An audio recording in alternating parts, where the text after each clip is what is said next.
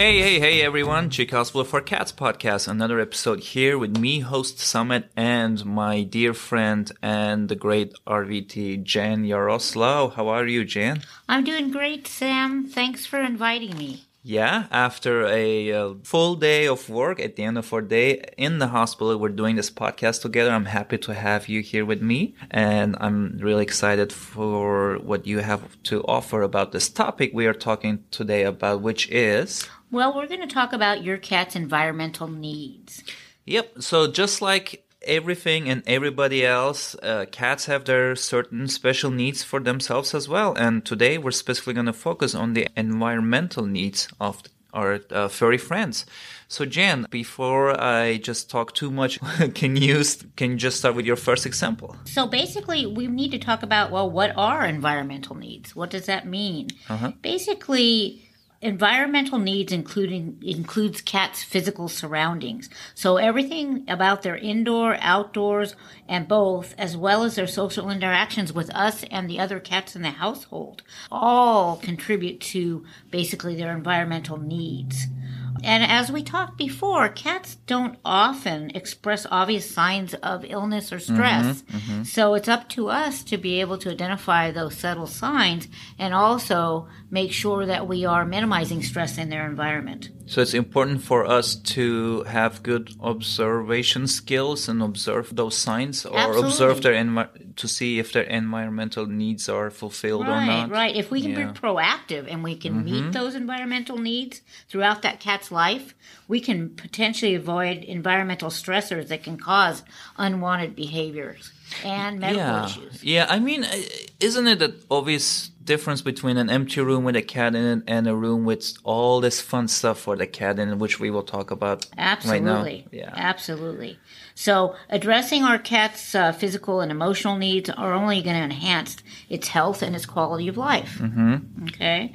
The first thing we need to do is we need to realize that we need to provide a safe place for our cats. A safe place? Yeah, Yeah, absolutely. and if, if we have multiple cats, every cat needs a safe place and secure place where it can retreat so that it feels protected, um, so that it can be used as a resting area and also so it can be actually in its own safe space. Yeah, I mean, uh, we all know they love to go under the bed, but that doesn't have to be the case if you provide them other safe places, such as the, one of my favorites is this covered uh, cat beddings that look like a little cave that like to go Absolutely. in. Good examples of safe spaces are like a cardboard box, Mm, yeah. a cat carrier, or even a raised cat perch can be. Mm-hmm, And you need to have enough resting benches or enough safe spaces for every one of your for cats. each cat. Yeah, Absolutely. if you have a multiple cat household. And I think that mo- one of the good examples is when people like, for example, for me, when people visit and they're strangers and my cat doesn't really want to be there with that stranger, they are going to look for their safe Absolutely. place first. Yeah. Absolutely. And those safe spaces should be located away from each other. So those Mm. kitties don't have to be basically they like to be they're solitary creatures Of course, yeah. So they want to have that safe space away from other animals Yeah, that makes total sense. Yeah. So that that cat can choose to be on his own if he wants to be. Yeah, I, I absolutely agree. That's a good tip. What you got next? The second is to provide multiple and separate key environmental resources. This is really important. So, especially in a multiple cat household, key resources are food, water, litter boxes, scratching areas, play areas, and of course, we talked about the resting or sleeping areas. Uh, these resources should be separated from each other so that cats can have free access without being challenged by other cats. So you need to have the food bowls separated so that each kitty has a food bowl they can go to where they don't have to compete for that food with the other cat. Yeah, common mistake is you have a corner in your kitchen where you put four bowls next to each other for all your cats to eat together, but that's actually better if they're a little bit Right. separated. Yeah. That not only reduces, if they're separated, it reduces the risk of that competition, Mm-hmm. which may result in one cat being bullied by another cat Exactly. and being ran off the food. And certainly it can help reduce stress or stress associated diseases. Your litter boxes also should be spread throughout the house. And the rule of thumb that you need one extra litter box. If you have four cats in your household, you Get should have five. five litter mm-hmm. boxes. Mm-hmm. Absolutely. So that's really important. Those litter boxes have to be appropriately sized as too, and also appropriate for the life stage of your cat. If you have a, an older kitty with potential maybe joint pain or mm-hmm. arthritis, mm-hmm. you want to make sure that that cat box is one that they can get in and out of easily. In fact, they have some cat boxes now, litter boxes that they sell. They call it the senior cat box, where one side of it is lowered, that they can easily step into it, and the other sides are still significantly high, so the whole litter doesn't go all around in your house. So it, I agree, it's a very important little detail for your older cat to be able to comfortably, you know, use it and not decide to do it next to the litter box, I should say. Absolutely. The next thing to talk about is that cats are predators, and it's really important to provide opportunity for play and predatory behavior mm-hmm. with toys. Yeah, we mentioned this in our perfect cat toy episode, so it's good to go over this one more time since it's very important for Yeah, them. and a play can be stimulated with the use of interactive toys that mimic prey, like a toy mouse that's pulled across the floor or a feather wand. Cats love that, that you can wave through the air. The cats need to be able to capture those actual prizes as well to avoid um, basically getting frustrated. Yeah. Um, and also, especially in the kitten's life, it's really good to introduce those interactive play toys so that they don't and, and discourage the use of your hands or your feet as those play toys. Yeah. Definitely. Uh, another thing that we can provide them is food puzzles. Mm-hmm. Because those food puzzles or food balls can mimic the action of hunting for prey.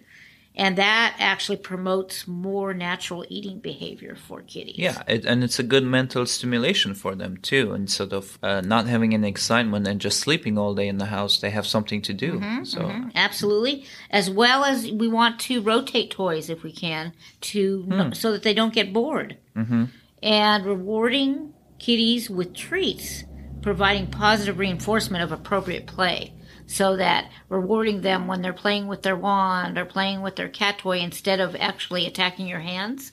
yeah, Good it- thing. it's a very common uh, problem. People come to us and say, "My cat is playing really rough with my hands, and I have all these scratches all over my hands." But it's really about redirecting that attention and energy to appropriate cat toys. Actually, Absolutely. And important to remember if you have more than one cat, play with them individually. They mm-hmm. need to have individual attention. And this kind of segues into the next one where we want to provide positive, consistent, predictable human cat social behavior. Mm-hmm. So interaction between us and our, our pets so that they kind of feel safe with us in an environment that we are appropriately handling them, that we're spending time with them. yeah, it's like a routine playing time where they look forward to it. Mm-hmm. Basically, And we also need to kind of look at our cat's individual preferences because every cat is different. Mm-hmm. That'll determine how much they like that interaction, such as petting, grooming, or being played with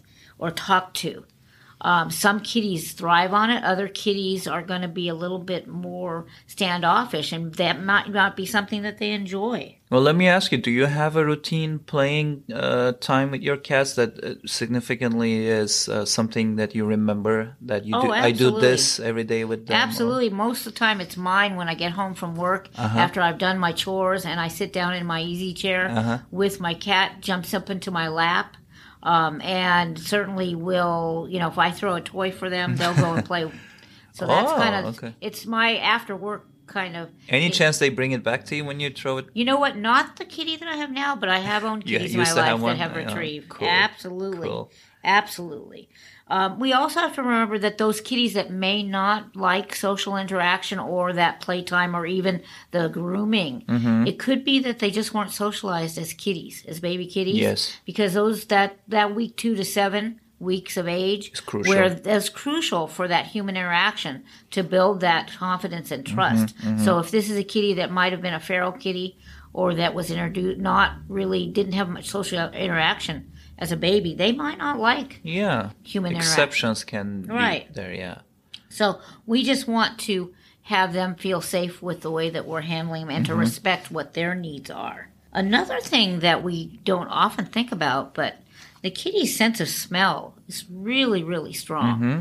And they can smell much better than we can in different things. And, and certainly pheromones, they can pick up on. Mm-hmm. When they rub up against you, they are setting boundaries in their actual household and they're rubbing up with that kind of feel good pheromone that can also tell the other cat that this is kind of their I'm claiming it. I'm claiming it. Yeah. So yeah, do I feel comfortable and I'm claiming it. Is that what they're doing when they also rub it on the leg of the table and chair and all that stuff? Absolutely. Hmm, okay. Um, and they also, and certainly uh, the Feliway products, that synthetic feel good pheromone, that mimics that. So when sometimes when kitties are stressed or in stressful environments, if we can provide some type of Feliway product, that can also help them feel more comfortable. Yeah, and just let just let people know you can find it over the counter in, in online stores even and be shipped to your house. Absolutely.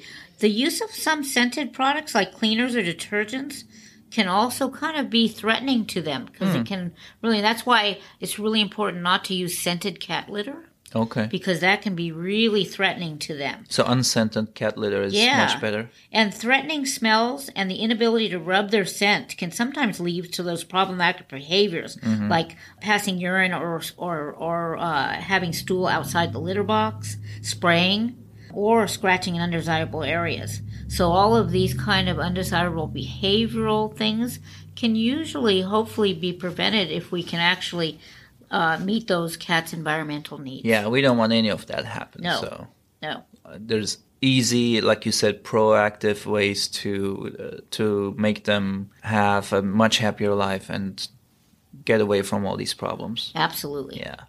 All right, cool. Uh, is that about it? Yeah, yeah. I mean, certainly, if you ever have any questions regarding, you know, what is appropriate for your cat, always Mm-hmm. call your veterinarian. Yeah, we I, we kind of mentioned, but not mentioned it. The cat trees are kind of crucial for their up and down climbing and jumping and joint health and all that stuff too, right? And not just for actually movement, but also sometimes those have some safe spots, like the holes Absolutely, in cats them. are what would prefer to be up high, looking Mm-hmm. down on their environment. They feel much more comfortable that way. Yeah, so uh, get some cat trees, uh, sometimes more than one, so all the cats can have a space and not try to get each other down from one cat tree, which happened to me in the past. So I was like, okay, we're gonna get more cat trees now because they're fighting for their spot now. So that's another good way to uh, increase the environmental re- enrichment for your cat. Um, let's see. I think that's about it for a quick little tour of um, tips for in this regard. What, what do you think? Yeah, I, I agree. Yeah. All right. Thank you for, so much for uh, sharing with us these tips. And and so we should also mention uh, the source of most of these is the AAFP, if I'm not mistaken. Is that right? Yeah. And So- you can find uh, basically through the uh, cat friendly practice website Mm-hmm. or the catfriendly.com website. You can find all kinds of great resources about cats and about cats' environmental needs. Yeah, great resources, dependable, uh, written by people who know what they're writing about. So very good places you can get really nice um, information. So this is about it for this episode, but let's not forget to mention people can find us on Apple Podcasts, Spotify, and our website, chicocast.com, which we have also a lot of other information available and even a blog. So uh, stay with us for other episodes, and thank you for listening, and thank you for Jen for joining us today. And we'll see you next time. Thank you, Sam. Thank you. Bye bye.